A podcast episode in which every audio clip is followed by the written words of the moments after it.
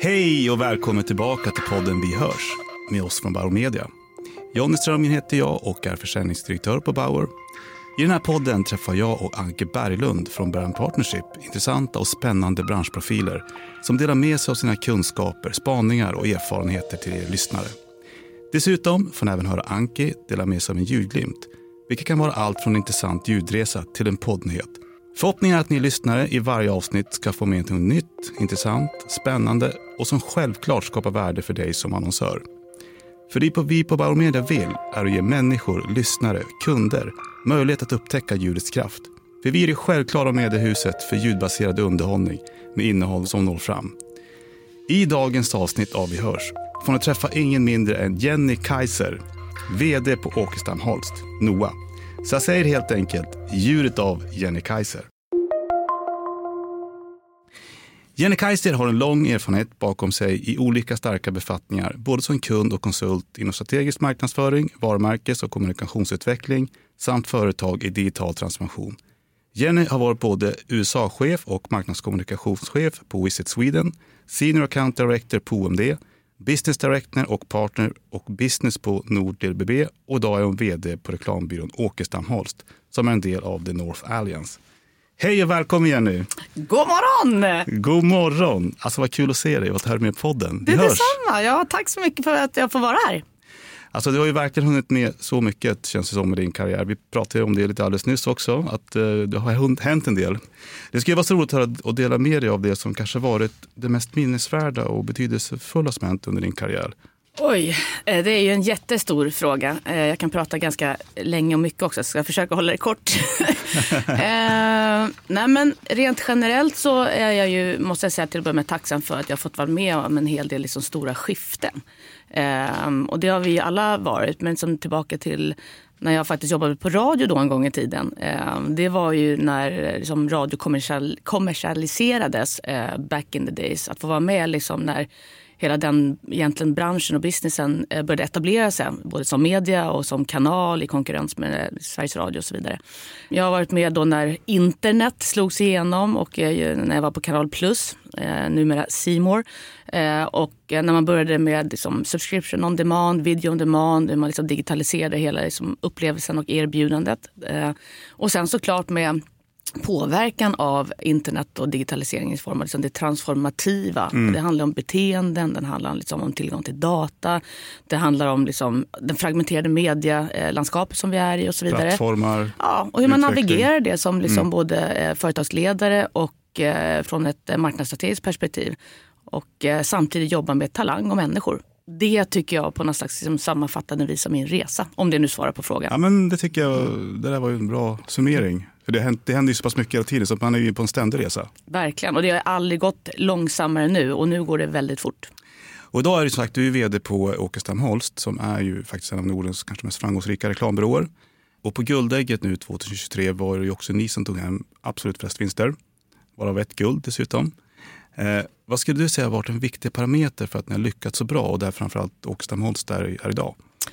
Ja, nej men till att börja med är det ju alla eh, fantastiska talanger, människor som är hos oss. Eh, både många som har varit där länge och också nya som har eh, anslutit sig till oss det är en del av att liksom skapa förutsättningar för att vara sitt bästa jag varje dag. Men också att vi delar eh, vår liksom höga ambition med vad vi vill åstadkomma. Vi tror på den kreativa kraften som skapar effekt för våra kunder. Det låter väldigt så här business minded, mm. men, det, är, det är en viktig del.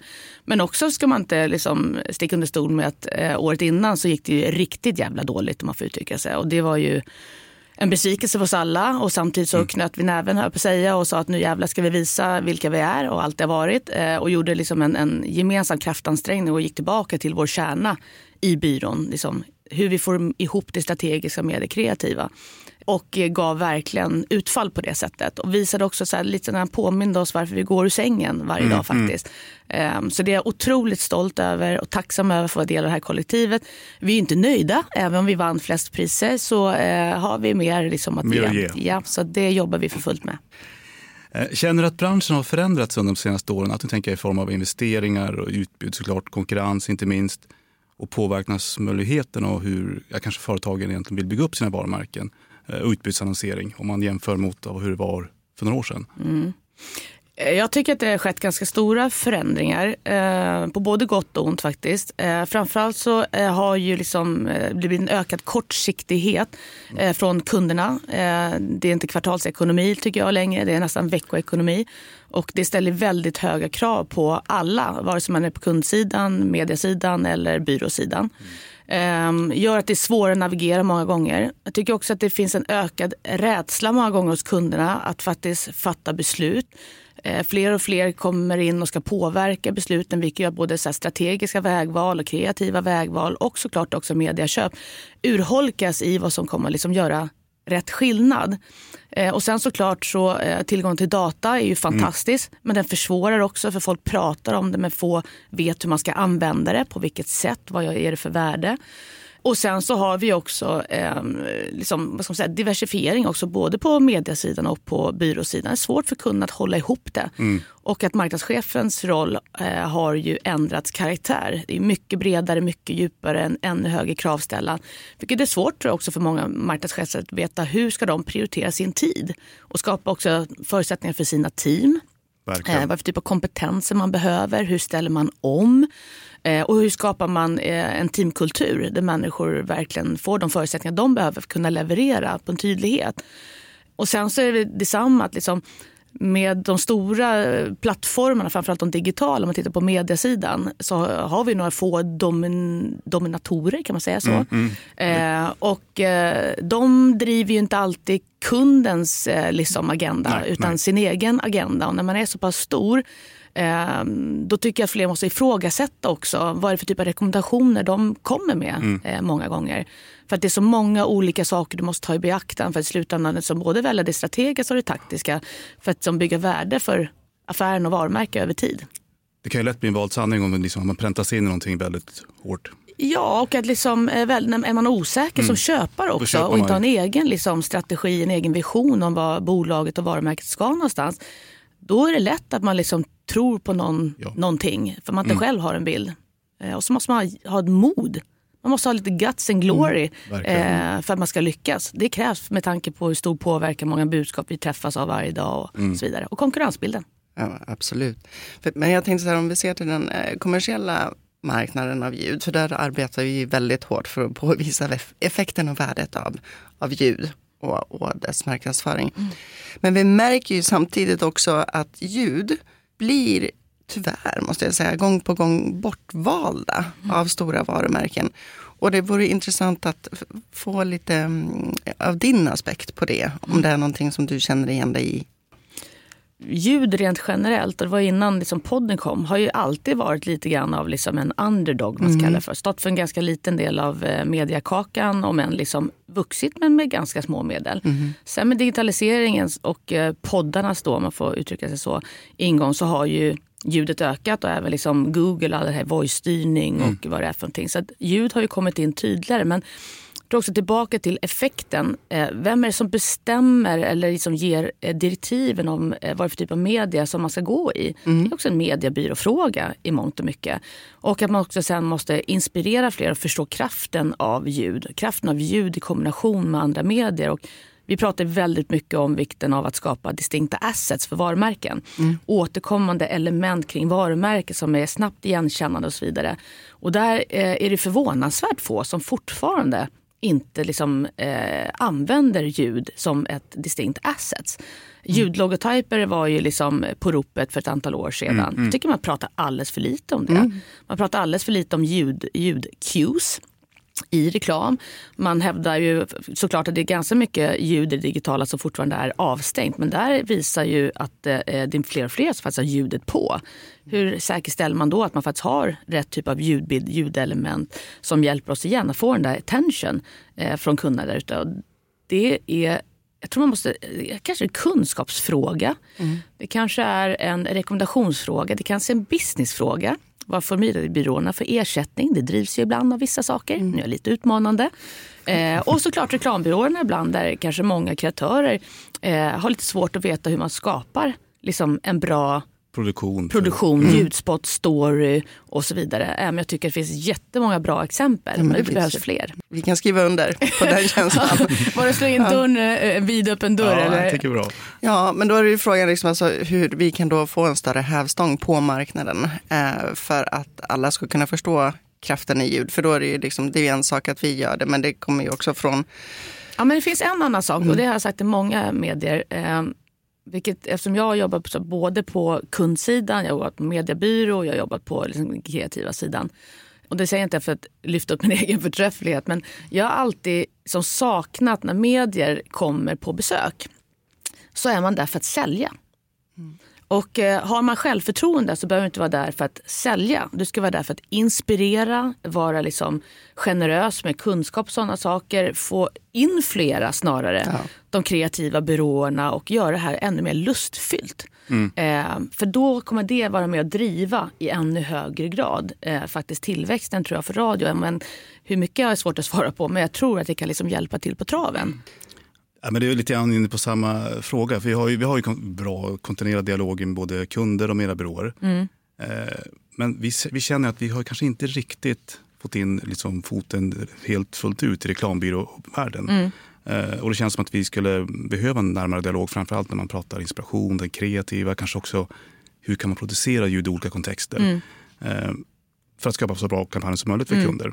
Är det är en bild du delar att det, man, man, att kanske där har det funnits ett litet, där det är ett gap? Ja men det är ett gap. Men det håller jag med om och jag tror det går tillbaka lite grann till det jag nämnde tidigare. Men, vilket alltid är svårt. Eh, sen är ju många reklambyråer, eh, ska man säga, vi är väl ibland liksom lite konservativa också och ibland mm. också ganska protektionistiska kring den här kreativa mm. eh, ska man säga, eh, bubblan som vi har i. Därför, jag vet inte, ibland är det svårt, man får inte komma in och liksom prångla för mycket. Ska, man ska mer öppna dörrar, skapa möjligheter. Mm, mm, mm. Och jag tror just väldigt mycket på det här det är inspirerande eh, att lyfta upp. Eh, reklambyråbranschen är en ganska fåfäng bransch också. Eh, och det kan man tycka vad man vill om, men där är det väldigt mycket viktigt att folk, alltså våra kreatörer men också teamen som helhet, får en uppmärksamhet om man får säga mm, så. Mm, mm. Eh, och då tror jag att hur man gör det är ju eh, att hitta ett antal olika forum, ganska få, där man skapar den här inspirerande kreativa kraften. Och som inte är för alla utan kanske unika Unik för varje för den, byrå. För den ja. byrån, den, kanske något kundteam till och med. Ja, mm. precis.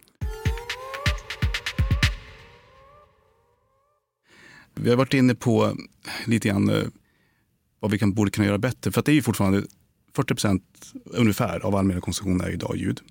Och det är ganska lång bit ifrån, vi var inne på det tidigare, att radio har ju inte riktigt fått en annonsinvestering med sig. Men nu har vi ju en mycket stark och bredare produkt. Men vad, det, vad, skulle det kunna vara ytterligare som gör att inspiration, kunskap är en grej, men är det andra delar som marknaden måste bevisa för att vi ska kunna flytta liksom, och få investeringen närmare framförallt mediekonsumtionen? Och man tänker också vart det är på väg. Ja, det, det där är ju en million dollar question. Det är en million dollar question. Ja, det är en million dollar question. Så hade jag svar på det så vet jag inte ens om jag hade svarat på det. Nej, jag skojar bara.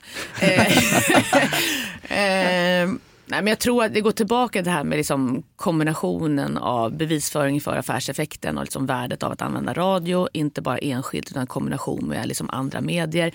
Eh, jag tror faktiskt det här med distinkta assets, att tydliggöra eh, hur ljud påverkar och liksom hjälper minnesbilder, hjälper till när det gäller en av de absolut största utmaningar som alla marknadsförare har idag är ju avsändaridentitet till exempel. Eh, den är ju på mm. extrem låga nivåer. Mm. Eh, och det borde vara en eh, aspekt som ligger på alla uppdragsgivare och även så konsulters agender. Det vill säga, vad har man för hjälpmedel för, att hjälpa kunderna att öka deras avsändaridentitet? För vad är det för värde och, och marknadsföra ett varumärke om ingen vet att det är just du? Att just du. Mm. och då har ju ljud verkligen en sån styrka. Så att kanske man ska också så här, inte bara fokusera på själva radiospottar, om man nu säger så. Mm, säger inte mm. att ni gör, men just prata om ljudets styrka i ett ännu bredare perspektiv. Men man jobbar med ljud utifrån, vi pratar om cues, vi pratar om liksom, eh, eh, ljudidentiteter, vi pratar om innehållet i liksom, eh, storytellingen, storytellingen. Eh, och respekt för liksom, åhöraren å andra sidan. För det är precis samma sak där. Eh, man, är, man lyssnar på en radiokanal eller på en podd för att man är där för det specifika innehållet. Och så kommer reklam och bryter av. Mm. Eh, och det vet vi alla att reklamtröttheten och så vidare är ju liksom jätte, jättestor. Eh, och då är det också i ännu högre grad viktigt att vi som då rådgivare och kreatörer på det sättet har respekt för mottagaren. Att de vill stanna kvar och lyssna. Som det gamla biomediet en gång i tiden. Man, man, där. som fortfarande. Man Ja. går på bio för man vill se reklamen, vilket är så motsägelsefullt. Men det är liksom inbyggt i det mediet.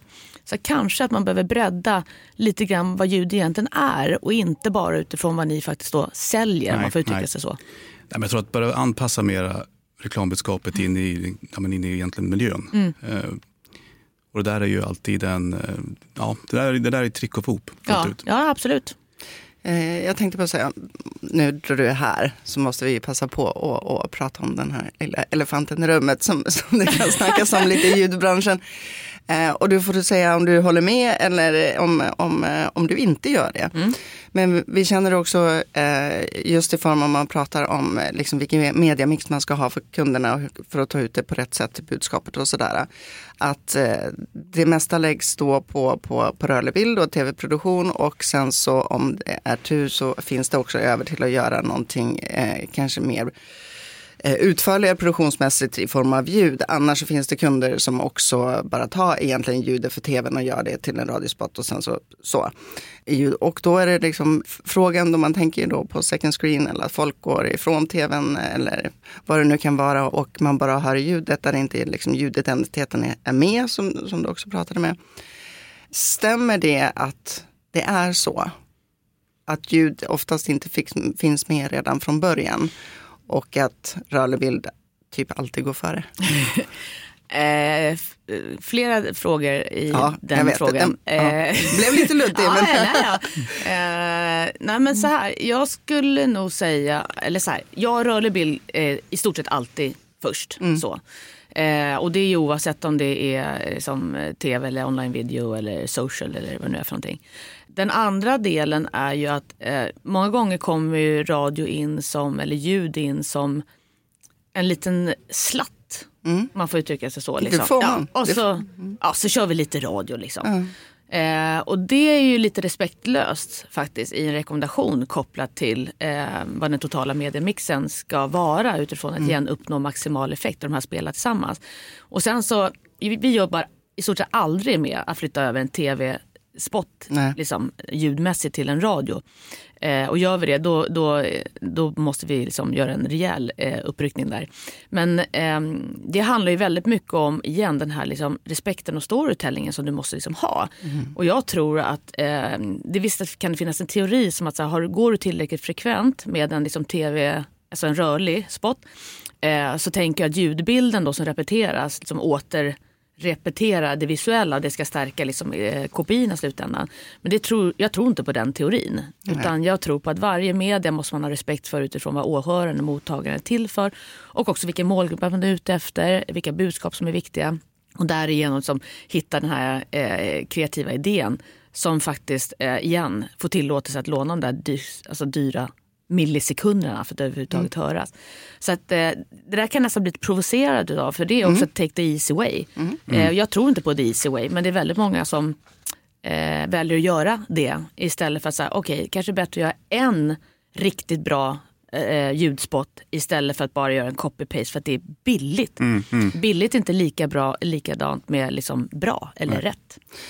Nej, eh, precis, och det, där håller vi med. Men vi kan också känna att okej, men om man skulle satsa mer på ljud så blir investeringarna för kunden i arbete som reklambyrån till exempel då lägger ner så blir investeringen för, för produktionen mindre.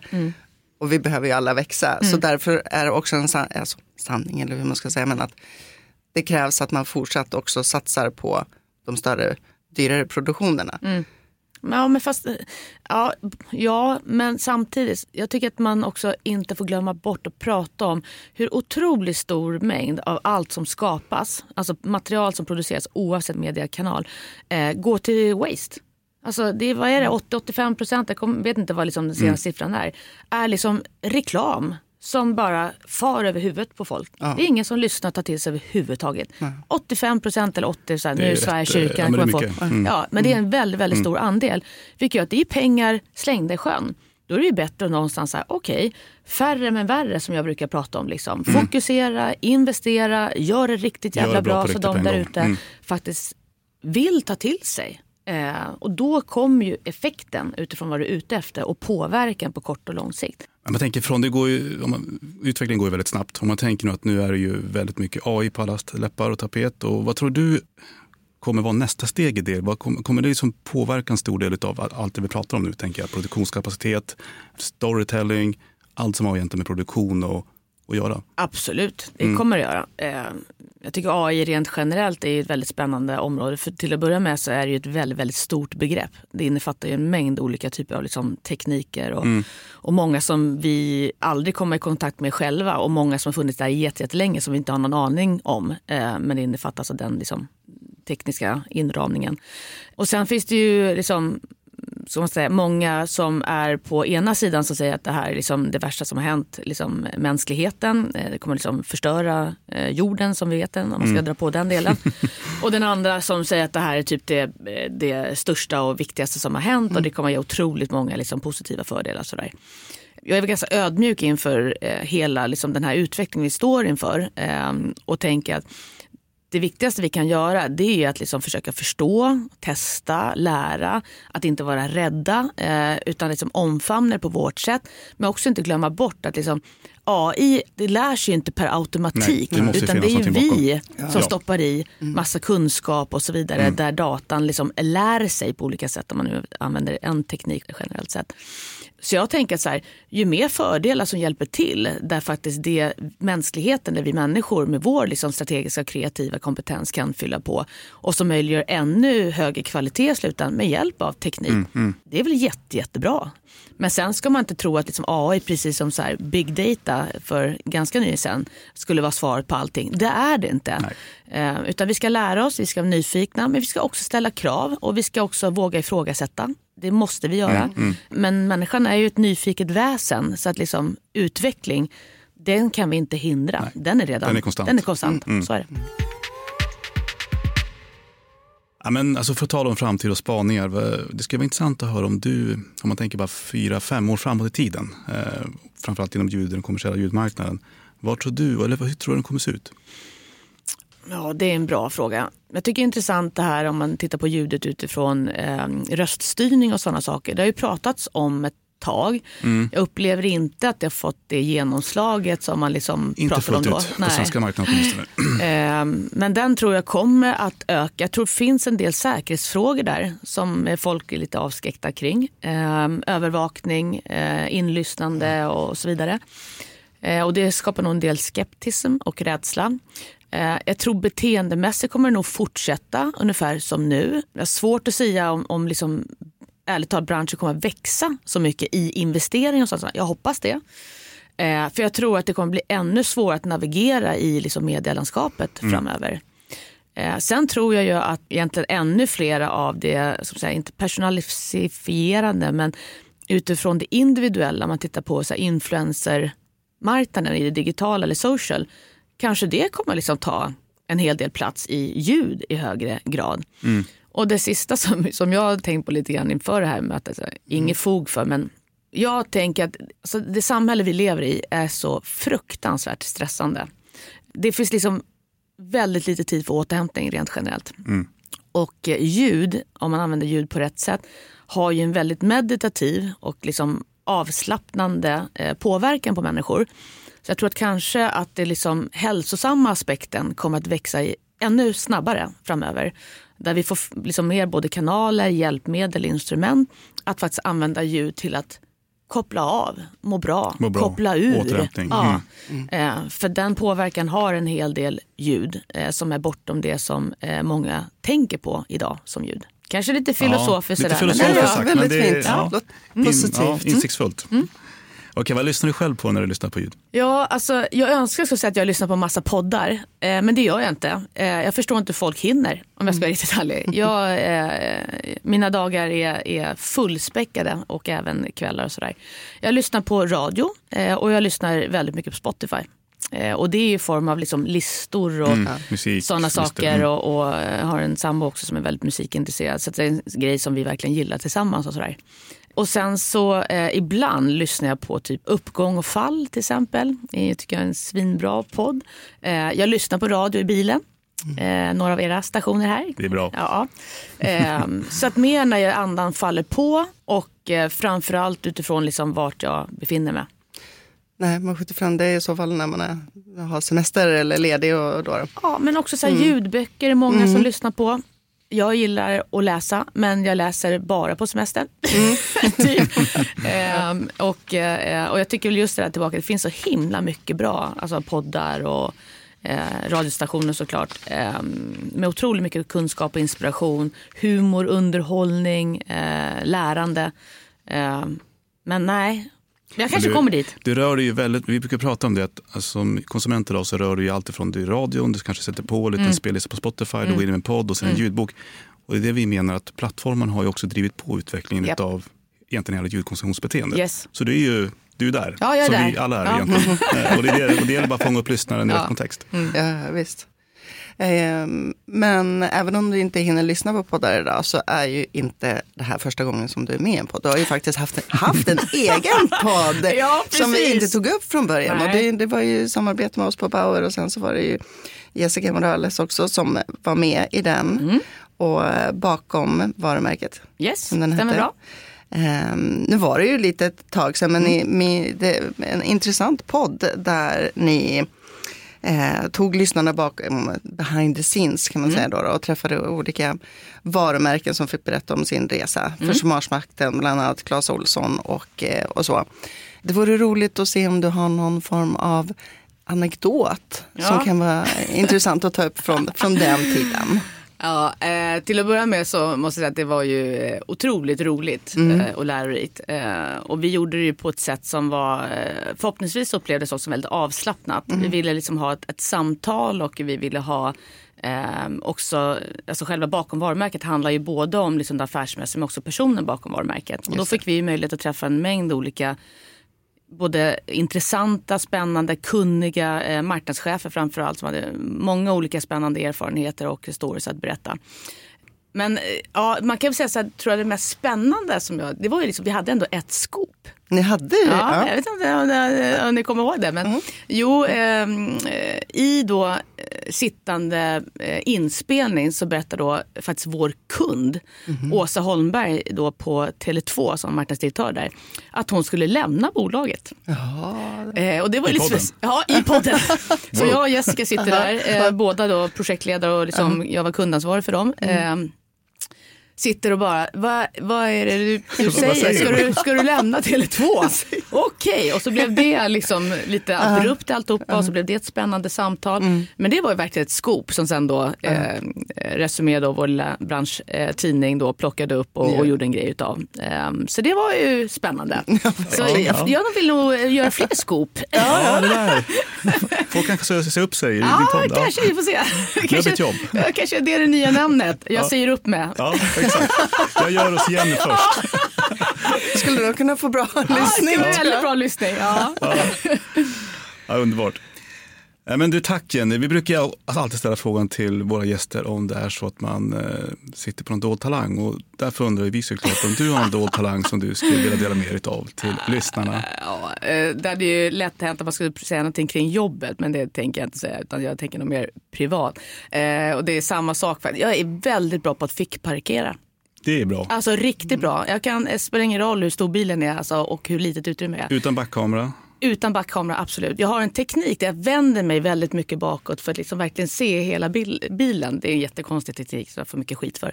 Men eh, den fungerar fruktansvärt Ja. bra. Härligt. Ja, bra. Det är, det är lite Bra att ha här i Stockholm. Ja. Ja, jag, jag bjuder på den personliga eh, styrkan. jag. Mm. Ja, men stort tack igen för att du ville vara med Jenny i podden Vi hörs. Tack ska ni ha. Varje vecka händer det nya saker med hela ljudbranschen och därför kommer ni lyssnare även i det här avsnittet få ta del av en ljudglimt som Anke Berglund kommer dela med sig av. Helt enkelt någonting intressant som hänt inom ljud. För Anke snappar ju verkligen upp det mesta inom hela ljudbranschen och den energi för att driva ljud framåt till oss på Bauer är ju fantastiskt. Alltså Anke, jag är ju så nyfiken på vad du har för ljudglimt med dig idag. Ja, men vad härligt. Eh, idag så ska vi faktiskt prata om en kampanj som har vunnit guld i Iris Audio Award för bästa ljudinnovation 2022. Låter spännande, Spännande, eller hur? ja. ja. Eh, för den här kampanjen använder nämligen ett innovativt digitalt ljudformat som, för att hjälpa till till en god sak. Eh, nämligen välbehövliga donationer för Unicef-arbete som stödjer sjukhus i Ukraina. Det är bra. Känner du igen kampanjen eller är det helt nytt? Jag ja, delvis har läst om det, men inte liksom mer än så. Då ska du få höra lite mer nu. Audio XI, de ägs ju av Baromedia faktiskt. Och de kan koppla en kunds varumärke med en engagerad publik och nå dem när de är som mest absorberade av ljud. Och de ger annonsörerna en enda åtkomst till över då i 28 olika radiostationer, massor med musikströmmar och närmare 2000 poddserier då. Och det var just de som timmade ihop sig med Karat och Unicef för att ge de här lyssnarna en ljudannons där de genom att skaka sin telefon fördes direkt till Unicef donationssida. Ehm, Så man ja, en interaktiv ljudannons med andra ord. Verkligen. Ja, så hur gick det till då? Jo, för när lyssnaren då hörde den här ljudannonsen, och den var ju väldigt berörande förstås, så fick de alternativ att skaka sin telefon för att öppna en webbsida genom Shake Me-teknologi. Eh, så med andra ord så behövde man ju liksom inte klicka på en annons eller låsa upp mobilen för att komma direkt dit. Så för första gången då någonsin så kunde lyssnare ta från en ljudannons direkt till Unicefs eh, donationssida och göra en donation genom att skaka sin telefon. Och den här tekniken är ju inte riktigt, eh, den är ju inte ny, men just för en ljudkampanj så är den det. För den kan ju också användas för att ladda ner en app, ringa ett telefonsamtal, ladda ner en kupong och så här, bara, bara genom att skaka telefonen. Eftersom att de visste att de endast riktade sig mot mobila lyssnare, alltså med smartphones då, då, så kunde de ju också anta att de skulle lyssna med hörlurar, vilket gjorde att de kunde bli ganska beskrivande med de ljudeffekterna som användes. Så i spottarna så kunde man bland annat höra ljudet av en pulsmätare som gick från vänster till höger. En svag eh, skottlossning i höger öra följt av att pulsmätaren gick helt platt och eh, panorerade ut i tystnad. Så de här eh, ljudeffekterna användes ju för att eh, maximera lyssnarens uppmärksamhet. Och egentligen säga för ett ögonblick fördjupa dem i ett scenario som är en verklighet för många människor i Ukraina på ett väldigt effektfullt och eh, berörande sätt. Eh, då. Och då kan man ju undra hur det här gick resultatmässigt. Men analysen av kampanjen visade på att nästan en av tio personer som hörde annonsen faktiskt skakade telefonen också. Och då kan man prata om en skakningsfrekvens faktiskt. Det blev ju, ja. Ja, och då eh, var den på eh, ja, lite över 9 procent. Eh, och den drev över 63 000 personer till Unicefs eh, webbplats. Vilket visar ju att digitalt ljud är fantastiskt när det gäller att bygga upp en medvetenhet men också att driva handling till lyssnarna. Och det är ju jättefint, speciellt för den här, en, en sån viktig kampanj. Så det tycker jag att det, det är värt att ta med, ny teknologi. Vi har ju inte använt det här eh, direkt, men, men liksom framtiden är här, det går snabbt nu, så vem vet? Förhoppningsvis en kund som vill prova på det här också. Det där måste vi se om vi kan på något sätt ta vidare. Ja, vi, vi tar det med oss. Vilken spännande ljudinsikt Anke. Ja, du har alltid någonting bra med dig, känner jag. Det är någonting som man inte har riktigt snappat upp själv. Ja, men det är bra. Det är bra. Ja. Idag har ni fått höra Jenny Kaiser som eh, jag tyckte hade så många kloka och bra insikter med sig. Hoppas att ni lyssnare tyckte att avsnittet var spännande och att ni kommer tillbaka nästa gång. Ha nu en fortsatt bra ljuddag och jag säger helt enkelt, vi hörs. Vi hörs. Ja, vi hörs. Ett poddtips från Podplay. I fallen jag aldrig glömmer djupdyker Hasse Aro i arbetet bakom några av Sveriges mest uppseendeväckande brottsutredningar. Går vi in med hemlig telefonavlyssning och, och då upplever vi att vi får en total förändring av hans beteende. Vad är det som händer nu? Vem är det som läcker? Och så säger han att jag är kriminell, jag har varit kriminell i hela mitt liv men att mörda ett barn, där går min gräns. Nya säsongen av Fallen jag aldrig glömmer på Podplay.